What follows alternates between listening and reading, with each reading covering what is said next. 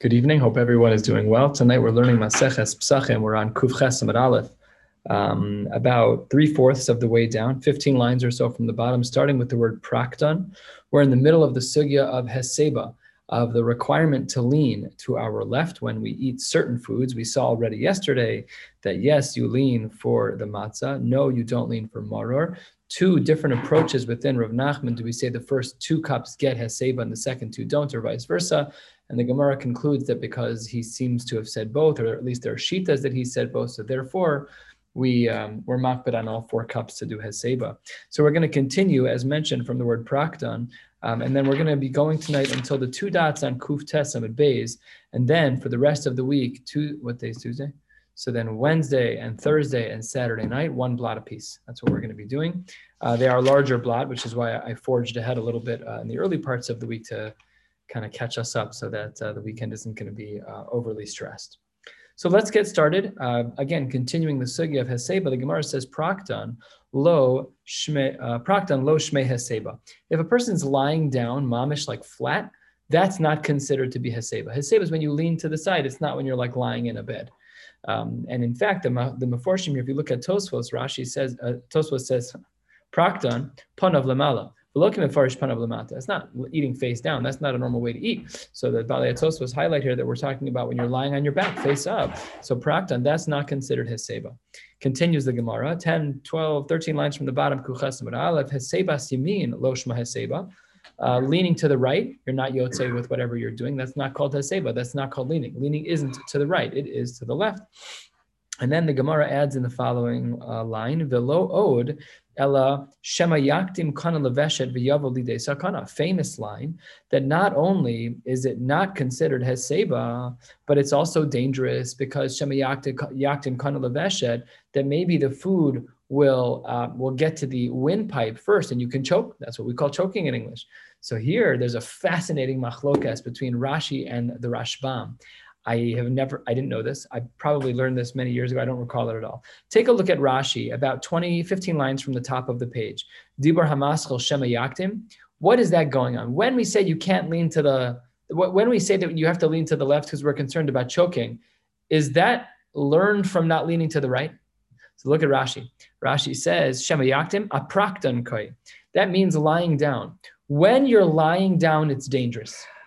But if you look at the Rashbam, the Rashbam is seven lines or so from the bottom of the page in the middle of the Dibur Hamaschal of Shema Yaktim. He writes by the period there, Virabosai Pirsu Shema Yaktim Kana Leveshet, uh, Deveshet Have Al Tzad Yamin. The niftach hakova, the epiglottis will open. Sha'al pihakana, that's on top of the windpipe, me'e love. When he's lying back, it'll just open naturally.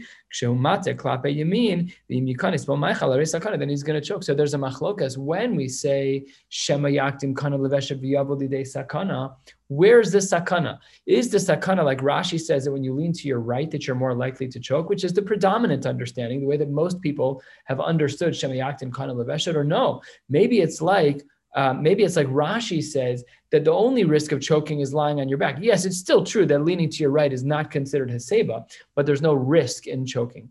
I think we all know, just uh, anecdotally and experientially, that eating while you're leaning a little bit to the right, most people don't choke when they eat that way. So that may be a raya dover for Rashi. That what Rashi says is that where is there a sakana? That's when you're lying on your back. Nevertheless, even leaning to the right, lying out flat on your back, those things are not part of the world of heseba. Isha Eitzel Baila, Lo Baya Seba, a woman who is with her husband, she's eating at the table with her husband. So the halacha is Lo Baya Seba. Rashi here, four lines from the, uh, sorry, excuse me, the Rashbam, four lines from the bottom of the page. Isha Ina Tzricha Heseba, Mibne Emas Ba'ala Ukfufa Lo. Because it was uh, seemingly commonplace that there was a certain Ema, a certain fear that uh, that a woman would have in her home. I'm probably I'm probably not the right word. I'm, maybe it should be uh, respect. Don't know.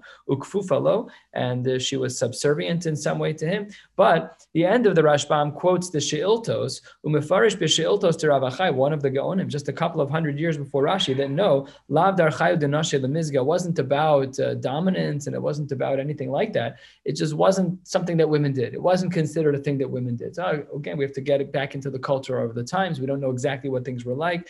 Is Rashi, is the Gemara stating a din out what's normal? Or is it an objective din? So you have to get into the Rishonim here. But that's uh, that's what Ra- the Gemara says here that Isha Eitzel Baila lo haseba. Haseba. And this is quoted in the Ramah and Shulchan Aruch, I believe, that women who are considered chashuv, they need to do haseba. And I'm, I'm pretty sure it's quoted in the name of the Ravya in the, in the Ramah that this is halacha. That we assume that all of our, uh, all of the women in our culture today are considered to be chashuvos, and therefore women should do haseba wherever haseba is appropriate. What about ben ben etzel aviv? So the halacha is there boy haseba. A bar mitzvah boy who's eating at the table, he does have to do haseba. Ibailu, the Gemara asks, what about a talmud etzel rabbo? My, what would be the halacha if I'm eating at my rebbe's house for Pesach by the seder? Um, would I do haseba? I remember we said that the first shot in the Rashbam is that a woman has, has emas ba'alo kfufalo. Wouldn't we say that a child that a Talmud lifnei Rabo has an ema of his rebbe? That's uh, that's already quoted in the Gemara elsewhere. So says the Gemara Toshma. Let's see what would be the din of a child in front of his rebbe Toshma. Amar Abaye ki havinan beimar. When we were by the house of Mar, who is Mar relative to Abaye? Abaye was fourth century Amor. This is a reference to Rabbah, third century, his Rebbe. Abaye is one of his Rabbeim was Rebbe. Uh, then Zagina Nabirke Dahadade, we leaned on each other's legs. So if there was a guy sitting next to me, I'd put my elbow on his leg and then I would eat so that I would be leaning on something. Uh, that's what they did when they were with Rabbah. However, Ki Asin on the Beir of Yosef, when we got to the yeshiva of Rav Yosef, Omar Lan, Lotzrichisa. Lo lo tzarichtu. You do not need to do heseba. Why don't you need to do heseba in the base medrash of Rav Yosef? Because mora rabcha kemora shamayim. Because it's it's keilu you're sitting lifnei ashchina. Now, what happened here that they went from Rabbah's base medrash to Rav Yosef's base medrash? Take a look at the Rashbam, two lines from the bottom. Dibur hamaschel lebei Rav Yosef. De Rabba Malach Mekame de Rav Yosef. Rabba first was Malach. He was the, the, the Rosh Masifta. He was the, the Rosh Yeshiva. And then afterwards was Rav Yosef. Fine. So that's why there was a flow of events here that Abaye started by Rabbah. There they did uh, Heseba. And when, when they switched to Rabbi Yosef, you don't need to because Rabbi Yosef was of the opinion that a Talmud Lifnei Rabbo has to treat his Rebbe, Mora Rabcha, Kamora Shemaim, the way that a person would treat a Kodesh Baruch Hu. And it's not appropriate to do Heseba before a Kodesh Baruch Hu if you Kaviyachal, you've been sitting at the Seder table. However, we're supposed to look at that. But it, because there's Mora Shemaim from, from your, with your Rebbe to a degree, therefore it should not happen. Says the Gemara, wait a minute, that's not, that doesn't sound right. Five lines from the bottom. Kuf Ches, Amud Aleph. Says the Gemara as follows. Mesve, im kol adam mesa v'afilu talmud etzel rabo. Ah, hold on one second. It says that you do haseba even by your rebbe. Kashan Rav Yosef. Rav Yosef just said mora rabcha kemora shamayim. Answers the Gemara kitanya hahi. That brisa that you just quoted that says v'afilu talmud etzel rabo wasn't talking about a talmud to a rebbe in regards to Talmud Torah, but rather kitanya hi b'shulia denagre. This is talking about an apprentice with a carpenter. Nagre, a nagar in Hebrew is a, a, carpenter. So you're teaching someone a trade. So under those circumstances, you're the Talmud, you're, you're the learner, you're the apprentice. And therefore, um, that is where we would say that you need to. But Rav Yosef Shita maintains its integrity. And according to Rav Yosef, you are not obligated to, and therefore you should not. Three lines from the bottom. What about a shamish? shamish What would we say about a servant? Is a servant obligated in Haseba? Yes or no? Says the Gemara, Tashma, Dam Rabbi Shub Levi. Hashamish she'ochal kazayis matzah kshu yatza. That's the end of the brisa. It says that if a shamish was ate a kazayis of matzah, he has to do so while he's leaning. What's the diuk of the Gemara? Two lines from the bottom. Mesav in. If he's if he's leaning, then yes, that's when he's yotze, of course. But lo mesav lo. But if he's not leaning when he eats the matzah, he won't be yotze. The mitzvah b'chilas matzah shmamina by haseba shmamina. Therefore, we see that when it comes to a shamish, that he does require haseba. Last line. V'amar Rabbi Yehoshua ben Levi. Nashim chayavos ba'arba'a kosos halalu. Women are obligated in the four cups of wine. And turning to the top of Kufches Mebei is a critical line. Sha'af hein hayu be'oso han. That women um, where uh, they partook in this particular mitzvah. Take a look at Rashi, top Rashi. Ador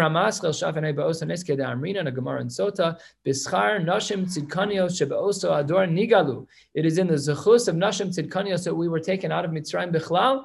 So certainly. Therefore, it's not just that it's a din and that it's a it's a it's time bound, and we should have assumed for a hundred reasons that women are exempt. It's not true because afin hayu be'osa nesta we needed their schools also, or there was something back that they did? that Well, they wasn't didn't do the angle, so. What does it say in Rashi? It hmm. said eh, the Gemara says v'chein gabe mikra. Rashi says it's v'chein gabe mikra megillah namir minan hachid mishum de Esther nigalu v'chein gabe ner Chanukah b'masech Shabbos. In three different places, nashim goes because of them. So the diuk to make from Rashi is that without them, we would have been in big trouble. That's what it seems. That's what it seems. So that's why the Gemara says that women are obligated in the four cups of wine because uh, they were an integral part of Yitzias Mitzrayim. Amar of Yehuda Amar Shmuel Arba Kosas Halalu Tzarach Sheyehe uh, Bahen Kedei Mezigas Kos that they need to be diluted properly. Mezigas Kos. Strange language. It's not actually a shear, but Rashi and the Rashbam, the Rishonim here highlight that the wine that they had was very, very, very strong, and they would dilute it with uh, a couple of parts, three parts of water to one part of wine. So that's how they would normally make it. Shisa and chai. What if you drank it without diluting it? You drank it quote unquote raw. Chai doesn't. It will use the word chai to mean raw. It just means here that it's undiluted. So the halacha is yotzei that you were yotzei. Shisa and bevasachas. What if you chugged all four cups at the same time? So then yatsa, you're yotzei. Four separate brachas at one time, or just one cup after the other. L'chora, one cup after the other. Would you be Yotze Dalit Kosas? We'll see. We're going to get back to this in a second. The Gemara is going to analyze this. Hishka mehen lebanavul nevesa. What if you uh, gave, you know, you you siphoned off some from your cup and gave to other people? Would that count? So the halacha is yatza. All of these are comments of Shmuel. And now the Gemara is going to analyze these. When we say that if a person drinks wine and it's undiluted, that they're yotze, Amar Rava, yayin yatsa. Yeah, you were yotze drinking wine, you were yotze kiddush, but you did cherus lo yatsa. But you did not, you were not yotze cherus. What's cherus? What does that mean? You're not yotze cherus. Cherus is not is a separate mitzvah. So take a look at, at Rashi here. Immediately to our left, Ibrahim Aschil, yedei lo yatsa. Klomar, ein zo mitzvah shlema. Wow, what crazy idea. Unbelievable.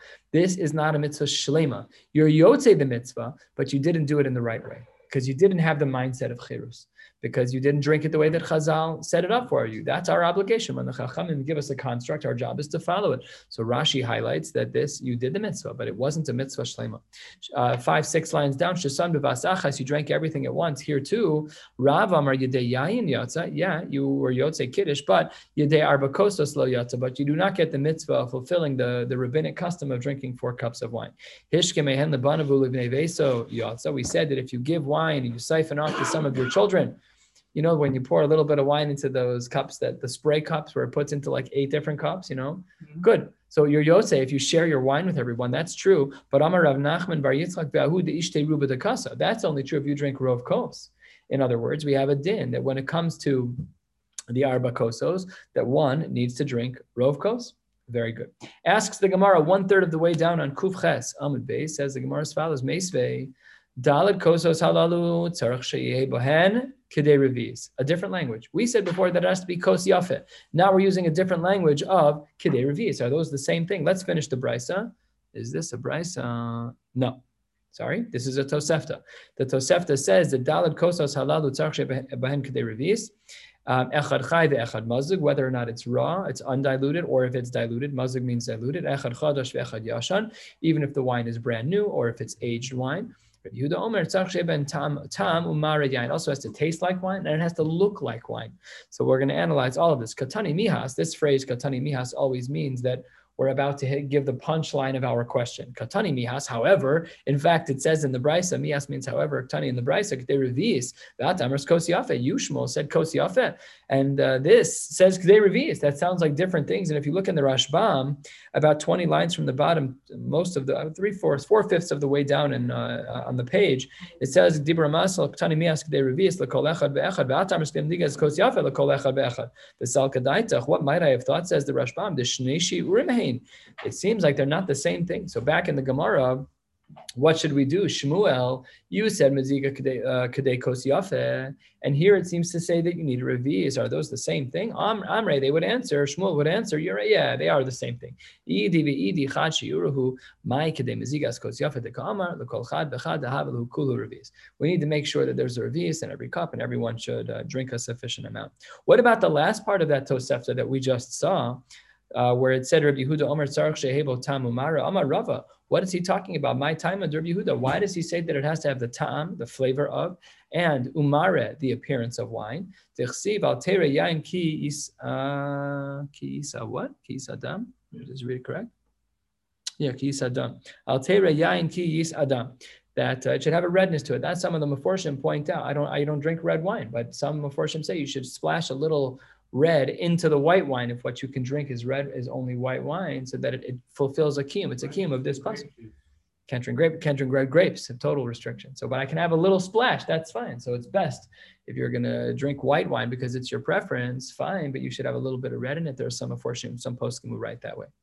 There's also other shitas in the poskim who say that that's only true if red wine is actually better. But if your white wine is more chashuv, it's more expensive, it's older, whatever the parameters are. If by you it's more chashuv, then you don't have to make it white. You don't have to make it red. Ask your local Orthodox rabbi. Four lines from the bottom, Kuf Chesim Beis. Let's continue. Tana Rabbanon. Hakol chayavin ba'arba'a kosas halalu. Everyone is obligated in these four cups of wine, and then the Gemara goes in to specify.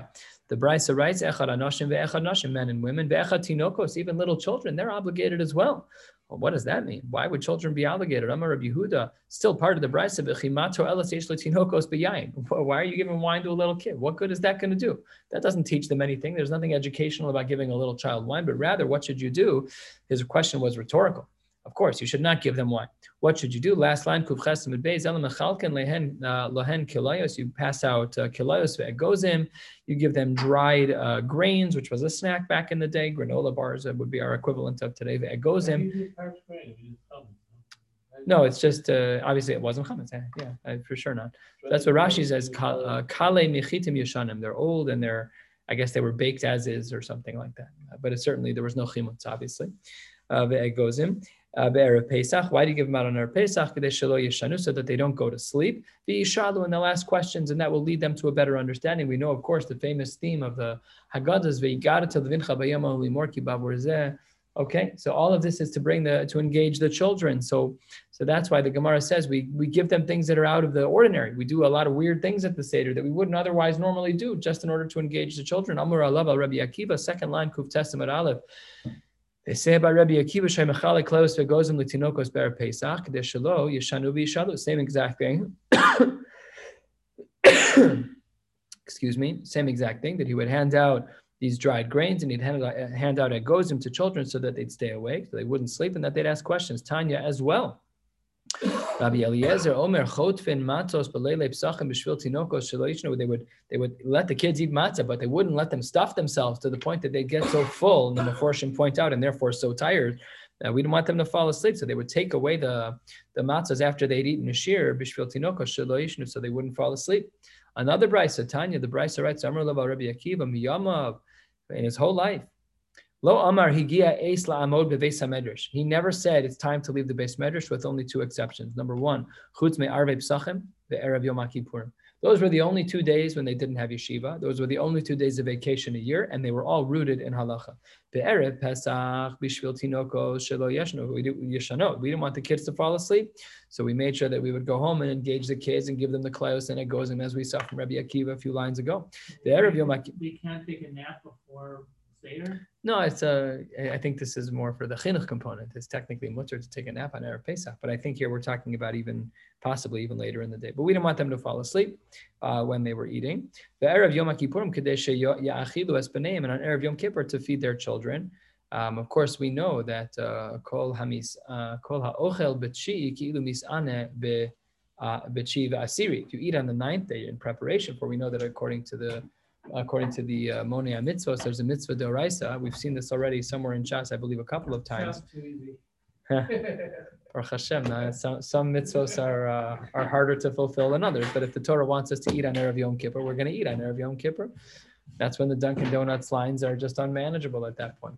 So so that's a mitzvah, a mitzvah doraisa. Machlokes if the same mitzvah applies to men and women. The Chora does because it's iskash. It's compared to the to the isser of eating on Yom Kippur. By that, we men and women are obligated as well. So therefore, it's probably the case, according to many poskim, that women are mechuyavos to eat on erev erev Yom Kippurim as well. Nevertheless, these were the only two days that Rabbi Akiva would let out of yeshiva. Tanu Rabbanan, where we have to learn about a very important mitzvah doraisa. The Chora, this mitzvah doraisa still applies today. It's counted in the Moni HaMitzvos. It's quoted in the Sefer HaChinuch, and I believe in the Rambam as well, in his Sefer HaMitzvos, says the Gemara as follows, Chayiv Adam l'sameach bana v'vneveso beregel, shene'emar v'samachta b'chagecha. A person is obligated to make happy those who live in his house, his sons, and those, not sons literally, but children uh, overarchingly, all of the people who live in his house. Uh, because of the pasuk What do we do in order to make people happy. What does this question mean? Take a look at Tosfos, just to our left. We would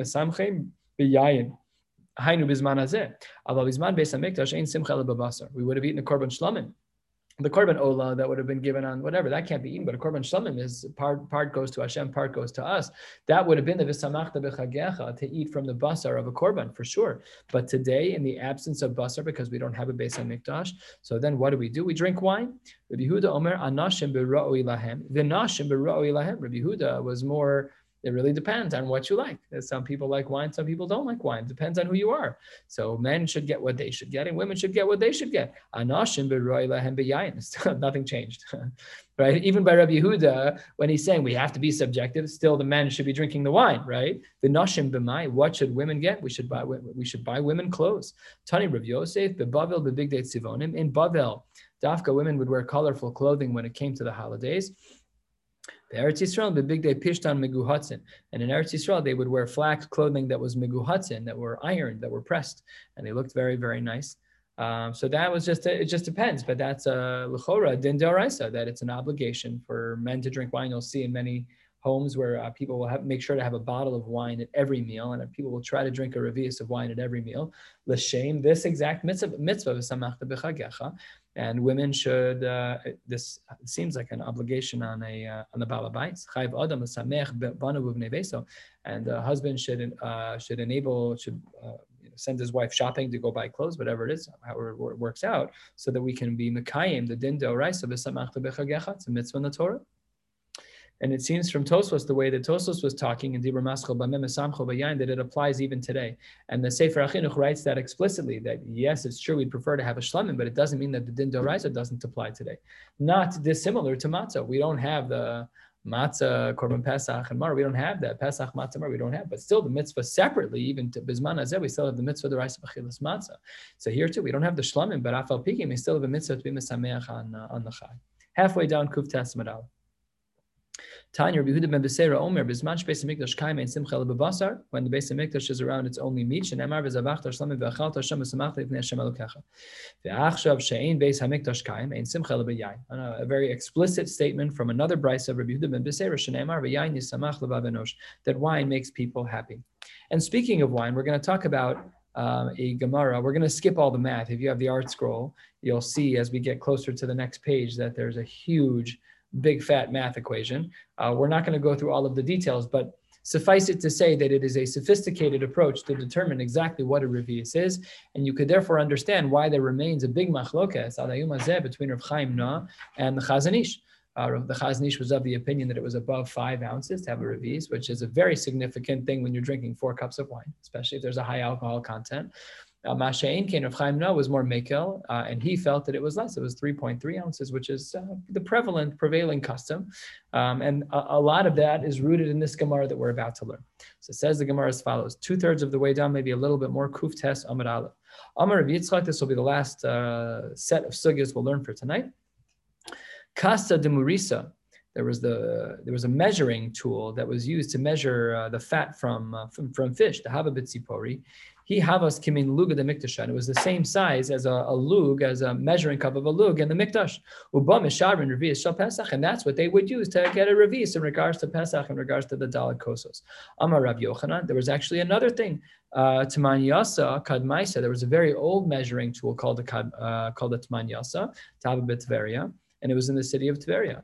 So havas yisera alda riva, and it was larger, the Tmanyasa was larger than the Kasta, than the first one we learned about, by a, by a revis.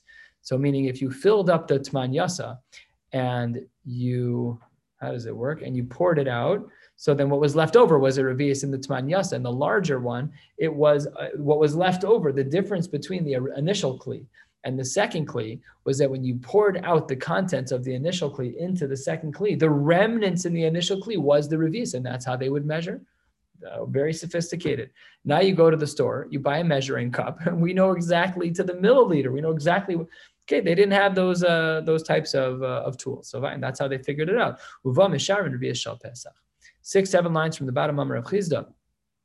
The way that they would measure a revius was based on a cubical area, not perfectly cubed, Um, I think the ArtScroll called it a cuboid, which isn't perfectly cubical. It's not x cubed.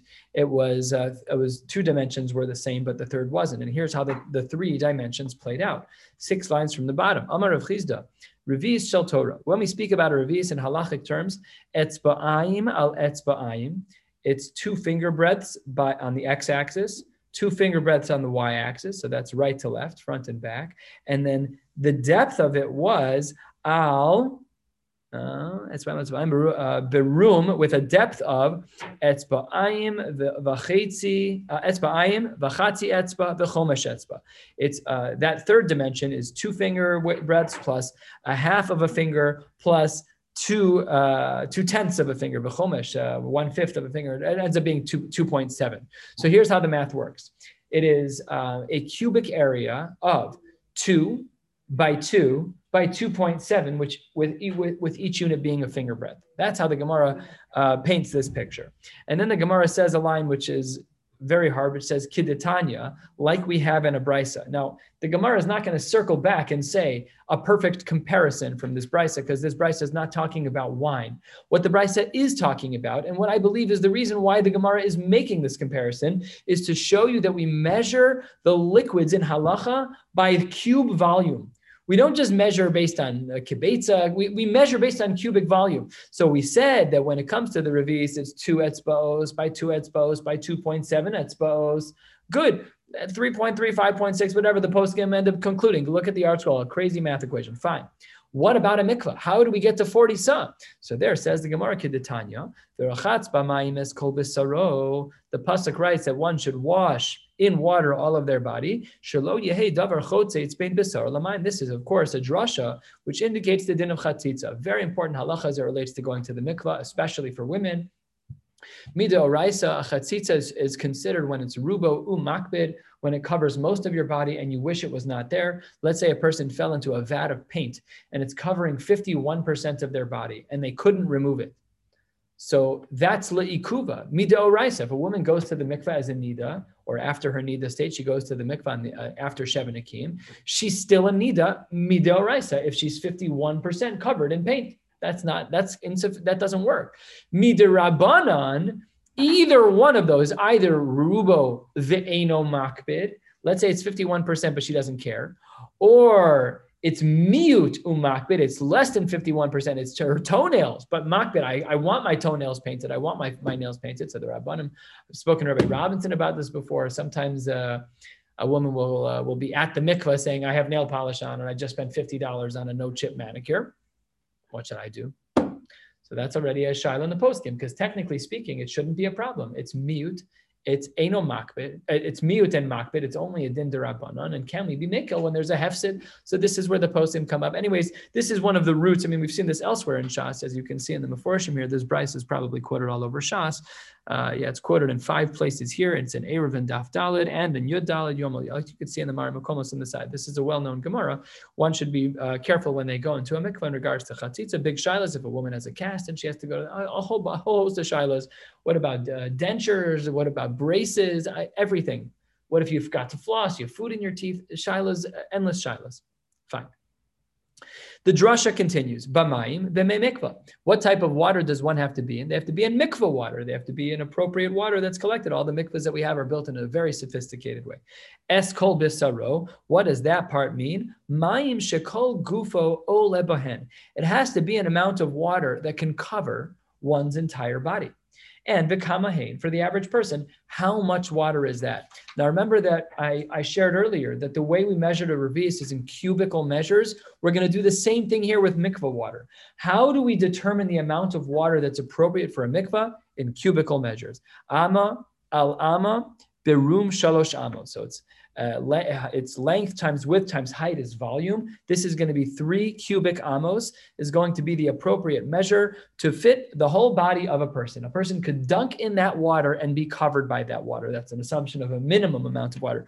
Our mikvahs are bigger than this, but vishia ruchachamim shir may mikvah are boim. So we assume that that's for it. So that's the Gemara's comparison. Again, it's not a direct comparison in that we know that the revis over there, it's, it's not about a revis. It's about measuring thing in cubical measures. So that's what we did by revis, kiditanya, just like we saw when it comes to measuring main mikvah.